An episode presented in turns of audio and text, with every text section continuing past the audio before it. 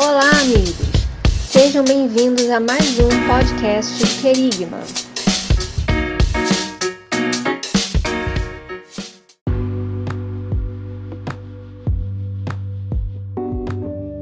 Fala, galera! Estamos em mais um podcast do Querigma, o nosso QuerigmaCast, dessa vez para falar sobre um tema igualmente importante, que é a glória da vocação. Nós estamos encerrando uma série de 13 episódios, então, por favor, volte aí. Se você quiser, pode até dar pausa agora aqui nesse podcast e ouça, por favor, os dois anteriores, porque a gente está tratando aí sobre chamado e vocação, e esse é o podcast onde a gente vai encerrar a série, mas a gente vai deixar a porta aberta. Então, a gente pode voltar nesse tema a qualquer momento. E antes de mais nada, nós queremos agradecer a todos aqueles que nos ouvem e acompanham o Querigma nas redes sociais. Tem muita gente nos ouvindo através dos nossos podcasts. Pessoal do Japão, dos Estados Unidos, tem gente do Panamá, tem gente aqui do Brasil, de vários estados. Então, o nosso podcast está alcançando muitas pessoas e nós só temos a glorificar a Deus por tudo aquilo que tem sido feito. Nós agradecemos demais a todos vocês por isso. E aproveitamos para pedir que, desde já, você curta, comente, compartilhe os conteúdos do Querigma nas redes sociais, porque nós estamos no Instagram, nós estamos no YouTube, Deezer, Spotify, Google Podcast e várias outras plataformas.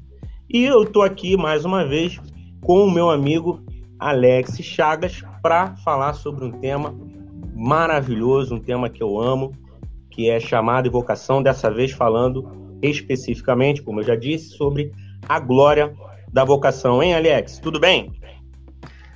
Tudo bem, meu amigo Tailã. E aí, cara? Meus amigos, ouvintes do Querigma, muito bom estar com vocês aqui de novo para falarmos mais um pouquinho sobre esse tema realmente maravilhoso. Estou empolgadaço aí para esse grande finale aí, o fechamento dessa série chamada Evocação, Tailã. Maravilha, meu amigo. E, cara, assim, chamada evocação é algo muito interessante. A gente vem falando sobre isso nos últimos episódios, cara. E eu queria fazer aqui um comentário, né, antes da gente entrar de fato aí no assunto, partir para as questões e tal, que é a dor que eu ainda vejo, que eu percebo em muitos jovens, em muitas pessoas que são chamadas. E aí, quando a gente fala de chamado, a gente já disse aqui, a gente fala de algo mais abrangente, algo mais geral, né? E falando sobre vocação, ainda existem muitas barreiras, ainda existem muitas dúvidas acerca desse tema, e a nossa proposta aqui é tentar esclarecer o máximo possível, esmiuçar isso, fazer com que você que é jovem, ou até você que já está numa idade um pouco mais avançada, entenda um pouco mais sobre o tema, e tudo que nós fazemos é, com a ajuda do Espírito Santo de Deus, contribuir nesse sentido, para que você se sinta à vontade aqui ouvindo os nossos podcasts e tenha um esclarecimento um pouco mais aguçado acerca desse tema. E aí, Alex, a primeira coisa que eu gostaria de trazer para a mesa, né, trazer para a nossa roda nesse momento aqui, falando sobre esse assunto, é o seguinte, cara: o que Deus diz a respeito da responsabilidade da vocação? A palavra de Deus, ela diz que a quem mais é dado, mas é cobrado. Então, isso já nos aponta para uma responsabilidade acerca da nossa vocação, hein, Alex? É sim. E isso parece que permeia as escrituras inteiras, né? A gente consegue perceber em vários momentos, não só no Novo Testamento, mas no Antigo Testamento também, esse peso de responsabilidade, né? E que está atrelada à vocação. Então, por exemplo, se você abrir a sua Bíblia lá em Ezequiel capítulo 3, versículo 18, você vê Deus falando o seguinte com Ezequiel: Ezequiel, quando eu disser ao pecador, você está condenado à morte, se você não entregar a ele a minha mensagem, se não mostrar que ele precisa mudar de vida para ser salvo, ele será castigado com a morte por causa de seus pecados, mas você será castigado também e terá de prestar contas diante de mim pela vida daquela pessoa. E aí no 19 ele fala: no entanto, quando você avisar o pecador e ele não se arrepender, de seus pecados e desobediências, ele será castigado com a morte por causa de seus pecados, mas você não será culpado, fez o que podia para ajudar.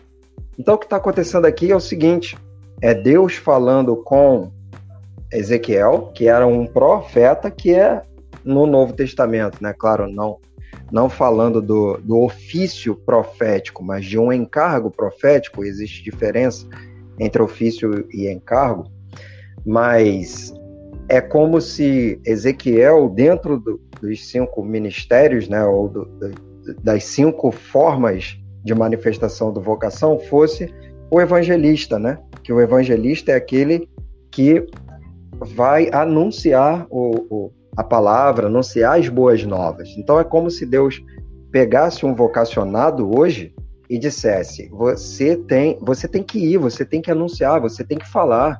Se a pessoa, né, se aquele que está sendo o alvo da sua mensagem não ouvir, você livrou a sua pele, né? Mas se você for e falar, se você exercer aquilo que eu coloquei nas tuas mãos, a vocação que eu coloquei em você, que eu deixei em você, e a pessoa mesmo assim não quisesse se arrepender, então essa responsabilidade recai sobre a pessoa. E é interessante também que aí, fazendo um salto, Tailã, para o Novo Testamento, nós temos lá Mateus 25:14, que é clássico, né? Um homem que saiu de viagem, chamou seus servos e confiou bens a eles, né? E aí a um ele deu 5 talentos, a outro deu 2 e a um outro deu 1. E cada um de acordo com a capacidade. A palavra em grego lá é metron, né? E isso é muito interessante, deixa para um outro papo. E aí em seguida ele foi embora de viagem também. E aí aquele que havia recebido 5 talentos saiu imediatamente, aplicou e ganhou mais 5. O que tinha 2 talentos ganhou mais 2, mas aquele que recebeu 1 talento saiu, cavou um buraco no chão e escondeu o dinheiro do seu senhor. O que aconteceu? Depois de muito tempo, esse senhor, né, desses homens e desse lugar, voltou e acertou as contas com eles. O que tinha recebido 5 talentos trouxe outros 5, e aí ele disse o seguinte, o senhor me confiou 5 talentos, veja, ganhei mais 5. E aí o Senhor fala para ele, né? Muito bem, você é um servo bom e fiel. Ele multiplicou, né? Você foi fiel no pouco, eu porei sobre muito. Vem e participe da alegria do seu Senhor. Ou seja, foi aprovado. Depois, aquele que havia recebido 2 talentos disse, o Senhor me confiou 2 talentos. Veja, ganhei mais 2, multiplicou também. E aí o Senhor respondeu, muito bem, servo bom e fiel, você foi fiel no pouco, eu porei sobre muito. Vem e participe da alegria do seu Senhor. Aí vem... Por fim, o que tinha recebido 1 talento. Isso aqui é assustador, cara. Olha só, a palavra que ele diz é o seguinte, eu sabia que o Senhor é um homem severo, que colhe onde não plantou e junta onde não semeou. Isso aqui é o discurso de um religioso, cara. Isso aqui é um discurso de quem conhece, né? E aí eu vou conhecer... Muito perigoso, muito perigoso. E eu vou colocar isso, conhecer no nível raso, tá bom? Não o conhecer de ter intimidade, mas o conhecer de ouvir falar de repente, né? Mas sim, não deixa de ser perigoso, né, Tailã? E aí ele dá uma descrição, cara, certa de quem é esse Senhor, né? Eu sei que o Senhor é um homem severo, que colhe onde não plantou e junta onde não semeou, por isso tive medo. Saí, escondi o talento no chão, veja, aqui... o que pertence ao Senhor. Aí o Senhor responde para ele, você é um servo mau e negligente, você sabia disso, dessas coisas, que eu colho onde não plantei, junto onde não semeei, então você devia ter confiado o meu dinheiro aos banqueiros para que quando eu voltasse, eu recebesse de volta com juros. Aí ele dá uma ordem, Senhor, tire o talento dele e entregue ao que tem 10, pois a quem tem mais será dado, e terá em grande quantidade, mas a quem não tem, até o que tem lhe será tirado, e lancem fora esse servo inútil nas trevas, onde haverá choro e ranger de dentes. Um outro exemplo aqui é o exemplo de Jonas, né? Jonas recebeu um encargo também evangelístico, para levar boas novas aos ninivitas. Porém, ele teve medo dos ninivitas e não a confiança no Senhor. E ele fugiu, né? Depois ele se encontrou lá, teve todo aquele problema no barco, foi parar no ventre do peixe. E, cara, ninguém consegue fugir disso na totalidade, né? Davi mesmo disse, para onde me ausentarei dos teus olhos, né? Eu não posso fugir da presença dele. Então, cara, nós temos que ter essa ideia dessa responsabilidade que vem sobre nós da vocação, porque as escrituras, elas estão repletas de exemplos da forma que o Senhor quer que exerçamos essa vocação. E com certeza, cara, ele cobrará de nós, porque como Davi disse, não é impossível fugirmos dos olhos do Senhor, ainda que, como Jonas, alguém tente ir para um lugar contrário, né, àquilo que o Senhor requer, ainda assim estaremos debaixo dos olhos do Senhor, e isso não é uma coisa legal de se fazer não, cara. Com certeza. E a gente falou sobre a importância do foco em episódios anteriores, não é isso, Alex? E é muito importante manter o foco no objetivo. E como a gente está falando sobre a glória da vocação, o que é a glória da vocação? A glória da vocação é glorificar a Deus, não é isso?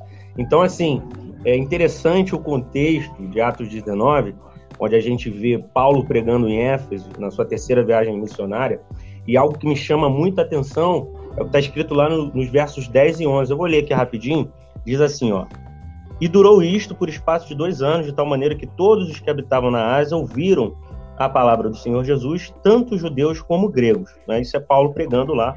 E o versículo 11 diz assim: e Deus, pelas mãos de Paulo, fazia maravilhas extraordinárias. Ou seja, Paulo se manteve focado, pregando o evangelho, cumprindo a sua missão, glorificando a Deus, e Deus, através dele, fazia as maravilhas. Então, a gente pode até trabalhar a questão da vanglória, né, da pessoa se auto-vangloriar, dela achar que, não, eu estou fazendo. Não, nada disso. Deus está fazendo através de nós. Deus faz, opera, executa através do vocacionado. E aí você vê que toda a Ásia, cara, todo um continente ouviu o evangelho, tanto judeus quanto gregos.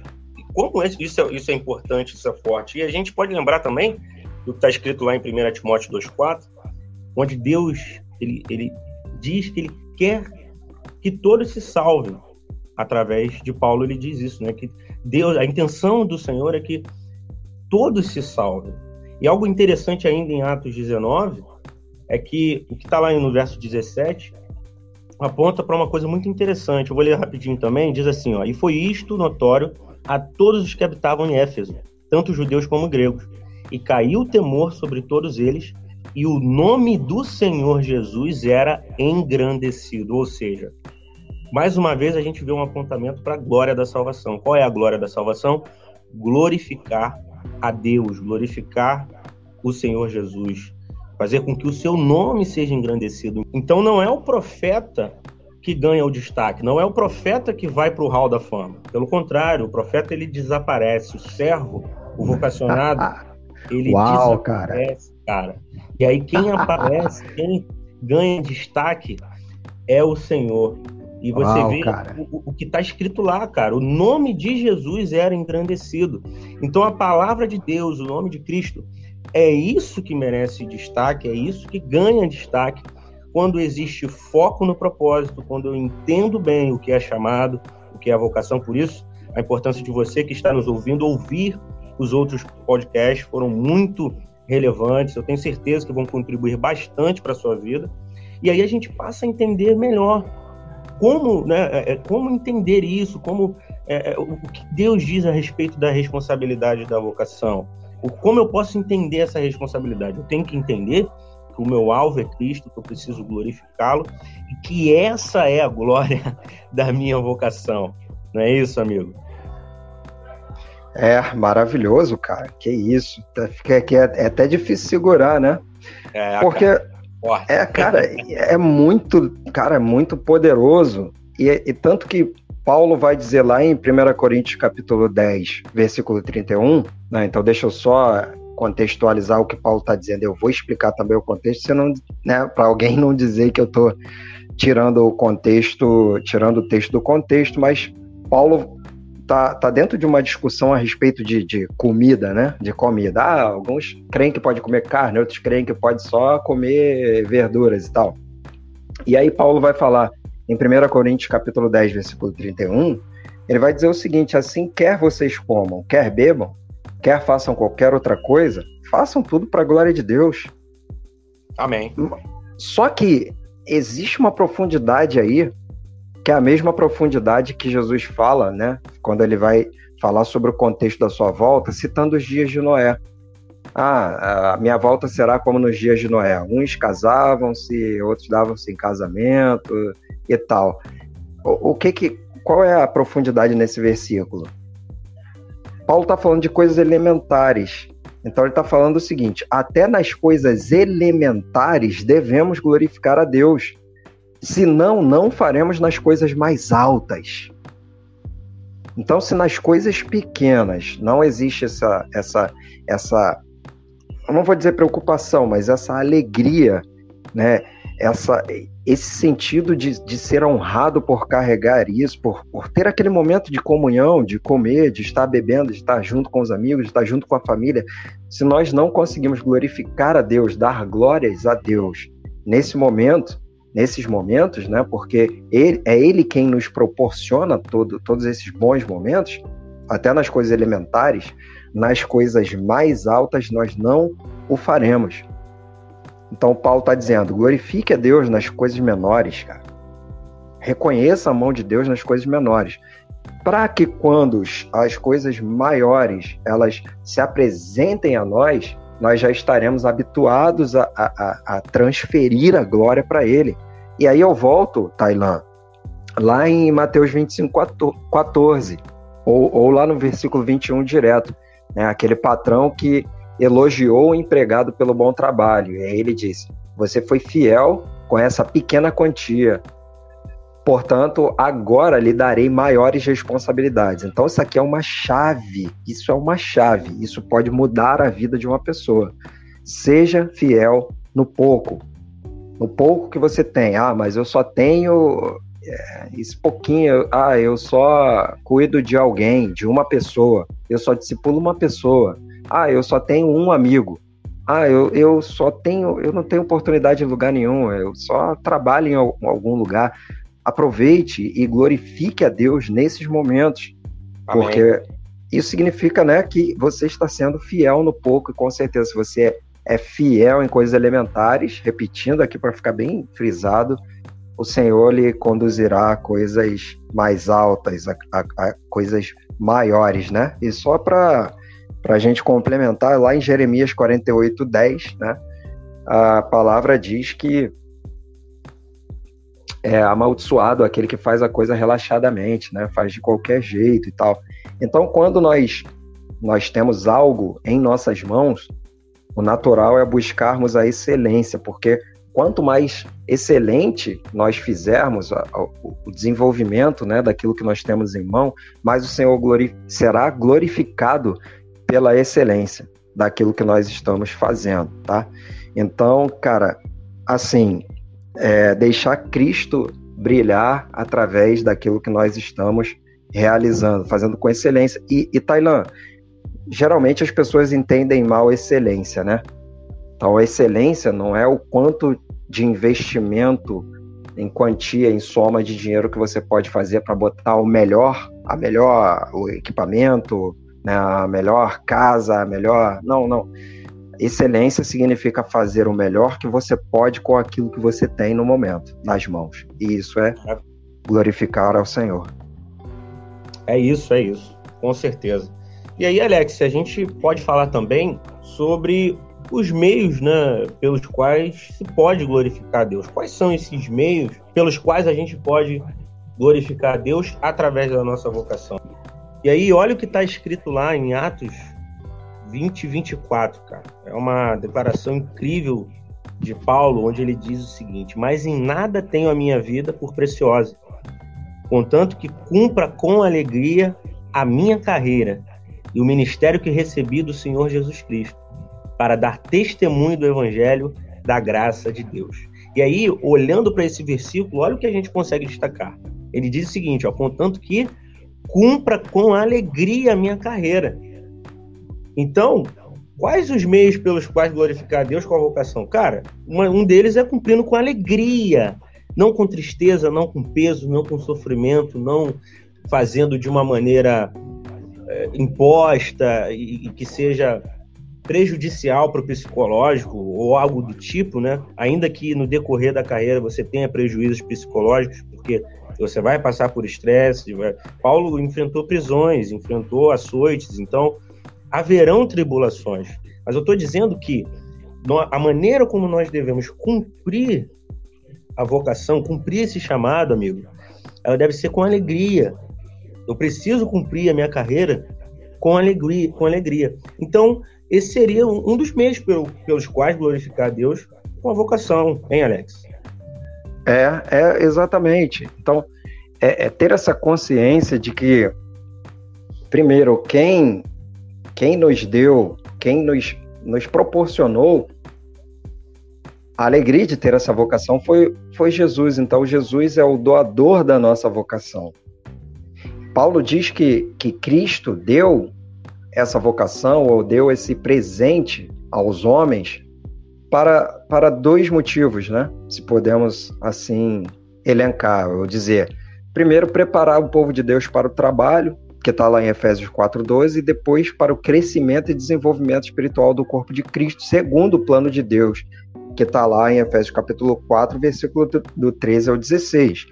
Então, o texto que você citou é maravilhoso, porque Paulo, ele até diz, né, eu reputei tudo aquilo que eu havia conseguido antes, como toda a sabedoria do mundo, como nada, né? Como lixo, uhum. Como, né, cara? Como esterco.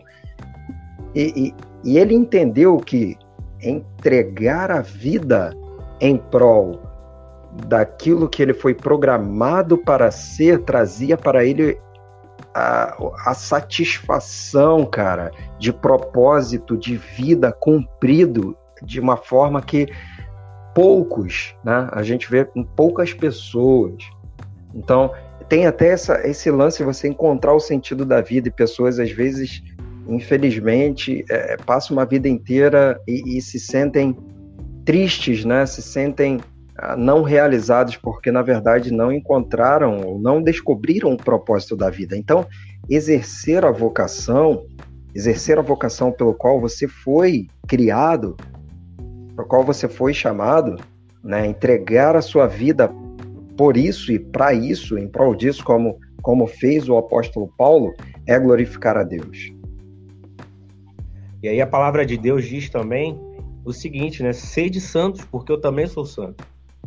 Então, ser santo, guardar santidade, andar em santidade. E aí, quando a gente fala de andar em santidade, é claro que isso aí é assunto, com certeza, para mais uns 10 podcasts aí, né, amigo? Mas, falando assim, de uma maneira bem breve, cara, só para complementar tudo isso que a gente está falando, quando a gente fala andar em santidade, não significa andar sem pecar, porque isso é impossível. Ao longo da vida, né? O homem é pecador, ainda que ele seja redimido, ainda que ele seja salvo pela graça salvadora de Jesus Cristo, né? Ele tem ali em algum momento da vida um encontro com Deus salvífico, como nós tivemos, ele vai pecar, né? Essa é a nossa natureza, uma natureza caída. Uhum. Mas a gente precisa sempre se manter o quê? Focado no nosso chamado, no nosso propósito. E aí, o basilar, na verdade, até o que vem antes da vocação é a santidade. Porque a Bíblia diz, sem santidade, ninguém verá Deus.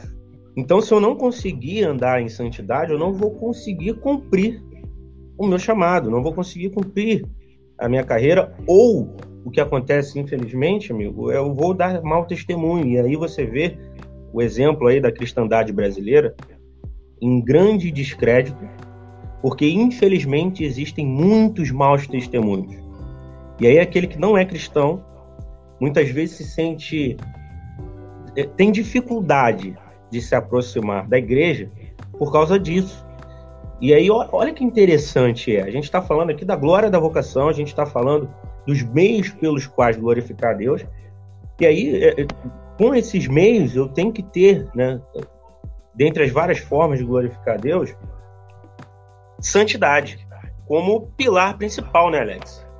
É, quer ver uma coisa legal? Quando alguém me pergunta assim, o que é santidade, hein? Eu falo o seguinte, o santo é o cara que se separa para se unir. Aí fala assim, como assim? É o cara que se separa do mundo no sentido de não fazer parte do sistema, né? Claro que eu não estou falando no sentido ascético, você vai virar um asceta, né? Não vai se contaminar, porque nós já falamos aqui que a ideia não é essa, a ideia é você ser sal e luz no meio de uma geração corrompida. Então a ideia do santo é o seguinte, você sai de um sistema, você sai de um pensamento pecaminoso, mundano, para se unir com Deus. Então é isso. E aí, como você falou, foi perfeito. Claro que a gente, como seres humanos, cara, como caídos, né, em estado de, como diria Calvino, total depravação, nós não conseguiríamos viver sem pecar. Esse é um outro estágio, esse é o estágio de glorificação. Mas enquanto somos seres humanos e falhos, cara, andaremos, erraremos, mas a graça de Deus é aquela que nos ergue, e o sangue de Jesus é aquilo que nos purifica e nos torna de novo redimidos para continuarmos andando nessa estrada da salvação. Então eu acho que é mais ou menos por aí. O santo é aquele que se separa do sistema do mundo, né? De como o mundo pensa, de como o mundo age, para se unir com Deus e andar como Deus pensa e como manda a sua palavra. Amém. E aí, sendo santo, ele tem condições, né, através dos vários meios de glorificar a Deus, de fato glorificar ao Senhor. E aí a gente está falando aqui de glorificar através da salvação, né? Objetivando a glória da salvação, que é glorificar a Deus com a própria vida, com a própria carreira e através da vocação, como a gente está dizendo aqui. E aí tem uma questão, e aí essa questão também é interessante, amigo, que é o seguinte: é possível exercer a vocação sem glorificar aquele que a concedeu? E aí eu penso o seguinte, quando a gente traz essa questão para a mesa, né, para esse debate aqui, para essa conversa que a gente está tendo, bem legal, e o nosso ouvinte, eu creio que está bastante atento aí em tudo que a gente está falando, que é o seguinte, ainda falando sobre a questão de Paulo, né, ainda em Atos ali, Atos 21:13, cara, diz o seguinte, é um versículo que pode nos ajudar muito nesse sentido, ó. Mas Paulo respondeu, o que fazeis vós chorando e magoando o meu coração? Porque eu estou pronto não só a ser ligado, ou seja, ser preso, né? Mas ainda a morrer em Jerusalém pelo nome do Senhor Jesus. E o contexto aqui é que Paulo ele chega a Jerusalém e é preso no templo, né? Antes disso, o que acontece? O profeta Ágamo, ele, recém-chegado da Judéia a Cesareia onde Paulo estava, né, os discípulos, ele profetiza que ele seria preso em Jerusalém. E olha o que Paulo fala, cara. Ele fala o seguinte, ó, vocês estão chorando, o que vocês estão fazendo chorando e entristecendo meu coração com esse choro aí? Porque eu tô pronto, cara, eu tô pronto para ser preso, eu tô pronto para morrer, eu tô pronto para sofrer, porque... isso faz parte da minha missão, entende? Isso faz parte de um projeto, isso faz parte de um propósito. Eu vou glorificar a Deus, né, através da minha vocação. A glória da minha vocação vai ser passar por isso tudo mesmo. Porque ele disse que seria assim. Ele disse que seria assim. Então, a pergunta é possível exercer a vocação sem glorificar aquele que a concedeu? E aí eu já gostaria de dar minha opinião aqui. É possível. Isso. É possível exercer a vocação sem glorificar aquele que a concedeu. É possível. É. Só que é muito trágico. É trágico, porque a gente falou aqui de mau testemunho, a gente falou aqui de prejuízo na vida, né? Não só daqueles que estão salvos e aí estão no processo de santificação, porque sofrem também, né? Eles sofrem, porque, como diz a palavra, lá em Efésios 4, o pastor e mestre, ele serve para quê? Para edificar a igreja. É. E se ele não está agindo de modo a edificar a igreja, se ele não está exercendo a vocação, objetivando a glória de Deus, tem alguma coisa errada. Aliás, tem algo muito errado. E aí isso traz prejuízo para cristãos e não cristãos, porque a pessoa que é visitante, através de uma palavra, né, amigo? Através de uma atitude, aquele vocacionado ele pode estar impedindo, fazendo com que, infelizmente, a pessoa ela não consiga se aproximar. E aí, algo muito interessante nessa pergunta também é o seguinte, ó. Aquele que a concedeu. Quem concede a vocação? Quem ordena o pastor? É Deus. E aí, cara, certa vez eu estava ouvindo o pastor Leonardo Ravenhill, acho que muitos conhecem ele, pastor norte-americano, e aí ele disse o seguinte, cara, em meio à pregação, foi algo assim que mexeu demais comigo, cara, glorifiquei demais. Ele disse o seguinte: a verdadeira ordenação é a ordenação das mãos furadas. E aí dá muito pano para manga falar sobre isso, né? Falar sobre essa questão da ordenação, né? Que na verdade vem do homem, mas não vem de Deus. Não é isso, Alex? É, tem isso também. Então, eu acho que nós chegamos a comentar, né, isso no primeiro ou segundo episódio, falando a respeito daquele que carrega um fardo quando ele é reconhecido publicamente sem carregar a vocação correta. E aí você citou esse episódio de Paulo, Tailã, e eu gostaria de mostrar também o outro lado da moeda, e eu concordo com você quando você disse que é possível exercer a vocação sem glorificar aquele que o concedeu. Isso é uma verdade, né? Só que tem o seguinte, Mateus 21:33 vai contar uma história interessante.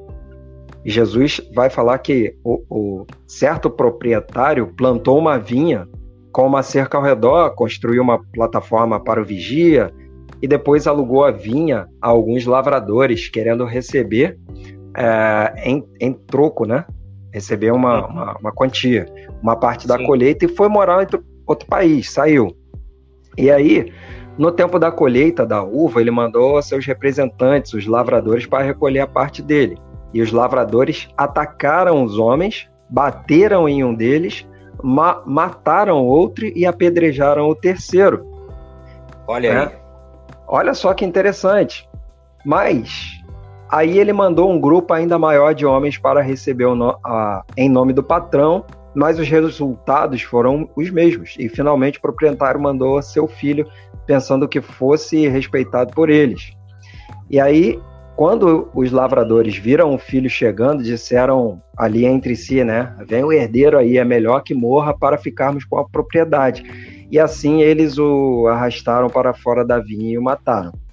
Ok, isso conta a história daquele povo da época de Jesus, porque a palavra diz que ele veio para os seus e os seus o rejeitaram. Mas essa história pode ser aplicada nos dias de hoje. E isso é muito poderoso, porque presta bem atenção no que eu vou falar, você que está me ouvindo. O reino de Deus, ele deixa tudo disponível para nós. Então nós temos tudo à nossa disposição. Esse homem que saiu e deixou esse campo e colocou pessoas trabalhando lá é Jesus, que nos deu essa responsabilidade de trabalharmos e deixou tudo que existe no reino disponível para nós. Inclusive a colheita dos louros, a paga ou o salário. Então, aquilo que nós recebemos pelo nosso trabalho, na verdade, não deveria ser para nós de uma forma integral, mas nós deveríamos ter a ideia de que tudo aquilo que nós temos pertence, na verdade, ao Senhor Jesus. Então, se apropriar de algo do reino em benefício próprio, isso é muito perigoso, cara. Isso é muito perigoso. E existem homens, existem pessoas que estão se beneficiando do salário do reino, daquilo que eles estão fazendo. E, cara, você pode ter certeza absoluta que o Senhor irá cobrar de cada um por aquilo que... tudo aquilo de errado que eles estão fazendo. Então, maltratar pessoas, cara, maltratar vidas que nós deveríamos estar edificando, que nós deveríamos estar protegendo, que nós deveríamos estar salvando, alcançando, cara, com certeza. Sobre todas essas pessoas existe o sumo pastor e ele irá cobrar, cara, de cada um aquilo que de mal, né, a pessoa está fazendo. Então, isso com certeza não é glorificar a Deus através da nossa vocação, mas desonrar ao Senhor. Isso é uma desonra ao Senhor. Cara, isso não vai ficar barato, né? Muito bem, muito bem. E aí, a palavra para o vocacionado é: exerça sua vocação, glorificando aquele que a concedeu. Essa é a forma correta, adequada e contributiva, né? Do reino de Deus e para aqueles que são alcançados através de Deus por meio da nossa vocação. Alex, a gente está chegando aí no final de mais um podcast, encerrando assim a série chamada Evocação, mas eu vou lembrar que eu disse lá no início, a porta fica aberta, nós podemos aí futuramente fazer alguns episódios ainda falando, voltando nesse tema, né? Falando mais, um pouco mais sobre esse assunto. E aí, caminhando para o fim, eu gostaria de perguntar a você, meu amigo, qual a dica prática para o vocacionado que objetiva a glória da vocação? E a glória da vocação nós já dissemos aqui, né? Que é glorificar a Deus, é encerrar a carreira, como Paulo fala, né? Encerrei a carreira, guardei a fé. E chegar no final dizendo assim, cara, a glória da minha vocação é ter glorificado a Cristo no tempo que eu tive disponível nessa vida para, através do meu ministério, através do meu chamado, da minha vocação, agir em prol do reino de Deus, contribuindo para que a igreja seja edificada. E qual é, amigo, a dica prática que a gente tem para o vocacionado nesse momento? Beleza, então, se pudéssemos aqui contar uma história para deixar de uma forma prática o que falamos nesses 3 encontros, você deveria pensar da seguinte forma: imagina que Deus está construindo uma casa e ele precisa de pessoas, tá? Deus está construindo uma casa e precisa de pessoas e contará com os 5 ministérios ou as 5 vocações. Só para você entender, então, nós teríamos, por exemplo, o evangelista, o que ele é e o que ele faz. Para construir essa casa de Deus, o evangelista seria aquele que coleta a matéria-prima, coleta as pedras, e o apóstolo Pedro vai dizer que nós somos pedras vivas nessa grande construção, né? Somos pedras polidas e vivas, aprendendo, né? Pedro reproduzindo aquilo que ele havia ouvido de Jesus. Então, o evangelista, de forma prática, é quem coleta as pedras, é quem anuncia a palavra, tem essa facilidade de anunciar. O mestre é aquele que doutrina. Ou seja, doutrina é lapidar as pedras. É aquele que vai pegar essas pedras brutas e transformá-las em pedras polidas. O pastor é maravilhoso, cara. O pastor é aquele que junta as pedras. É aquele que faz a coenonia. É aquele que faz o discipulado. É aquele que tem o cuidado. Ele coloca todas juntas ali. Aquele que tem a vocação, né, do fundamento, que seria o apostolado, é quem tem a planta da casa, é aquele que faz a expansão, é aquele que encosta em todas as outras vocações, para deixar tudo bem definido, tudo amarradinho. O profeta seria o controle de qualidade, aquele que traz a palavra, aquele que traz exortação, aquele que corrige, que disciplina, aquele que consegue distinguir o caminho certo ou o caminho errado, e ele nunca, de forma alguma, está acima da palavra de Deus, que é, para nós, a profecia e regra de fé e prática. Então, para entender como tudo isso funciona, saber, como nós já dissemos aqui, que Jesus é o doador daquilo que você carrega.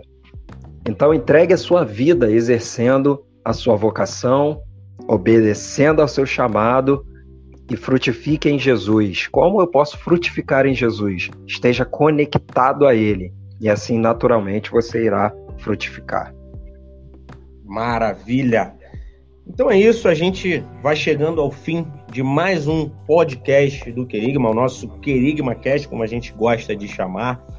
E aí você que nos ouve, muito obrigado de coração, que essa série possa abençoar a sua vida. Repito, volte, se você ainda não ouviu, volte e ouça os dois episódios anteriores, e que a gente consiga aí continuar seguindo, contribuindo aí para o reino de Deus através dessa ferramenta, através das plataformas digitais, não é? E que você continue aqui conosco, que você continue ouvindo os nossos podcasts e que você continue fazendo parte desse grupo, dessa galera que se ajunta para falar sobre a palavra de Deus e anunciar o seu reino. Alex, dá um abraço aí, manda um abraço para todo mundo que nos ouve e fala aí um pouco e se despede da galera aí, Alex. Pessoal, muito obrigado, então, mais uma vez por vocês estarem conosco aqui. Quero deixar um abraço de todo o meu coração, que Deus possa ter te dado direcionamento nessa conversa que tivemos, nessa série chamada Evocação, que você possa, a partir de agora, cara, começar a viver esse novo tempo, essa nova vida com Deus, e com certeza você chegará no local onde Deus tem preparado para você. E só lembrando aqui, se você tiver alguma coisa para contar, para compartilhar conosco, você pode mandar um e-mail para nós, que está aí no corpo da descrição desse podcast, ou você pode, né, Tailã, de repente entrar lá no, mandar uma mensagem por inbox, né, lá no nosso Insta. Então, um abraço aí para todo mundo, valeu. É isso aí. Convidamos você para acompanhar o Querigma nas redes sociais. E aí nós estamos no Instagram, no YouTube, nas principais plataformas digitais de áudio, como Deezer, Amazon Music, Spotify, iTunes e Google Podcast. E curta o Querigma, curta o nosso conteúdo aí na internet, comente, é muito importante receber o seu comentário, é muito importante que você nos traga o seu feedback para que a gente aprimore, melhore aí o conteúdo a ser entregue para todos vocês, e principalmente compartilha o conteúdo. Tem tanta gente que pode ser abençoada através de um podcast, através, enfim, de um post no Instagram. Então, faça a sua parte, evangelize, inclusive, se você é cristão, evangelize, mande isso para os seus amigos, para os seus familiares, e assim a gente vai compartilhando a palavra de Deus. Então é isso, um abraço para todos, que Deus abençoe a cada um de nós. Esse é o Querigma, anunciando o reino de Deus.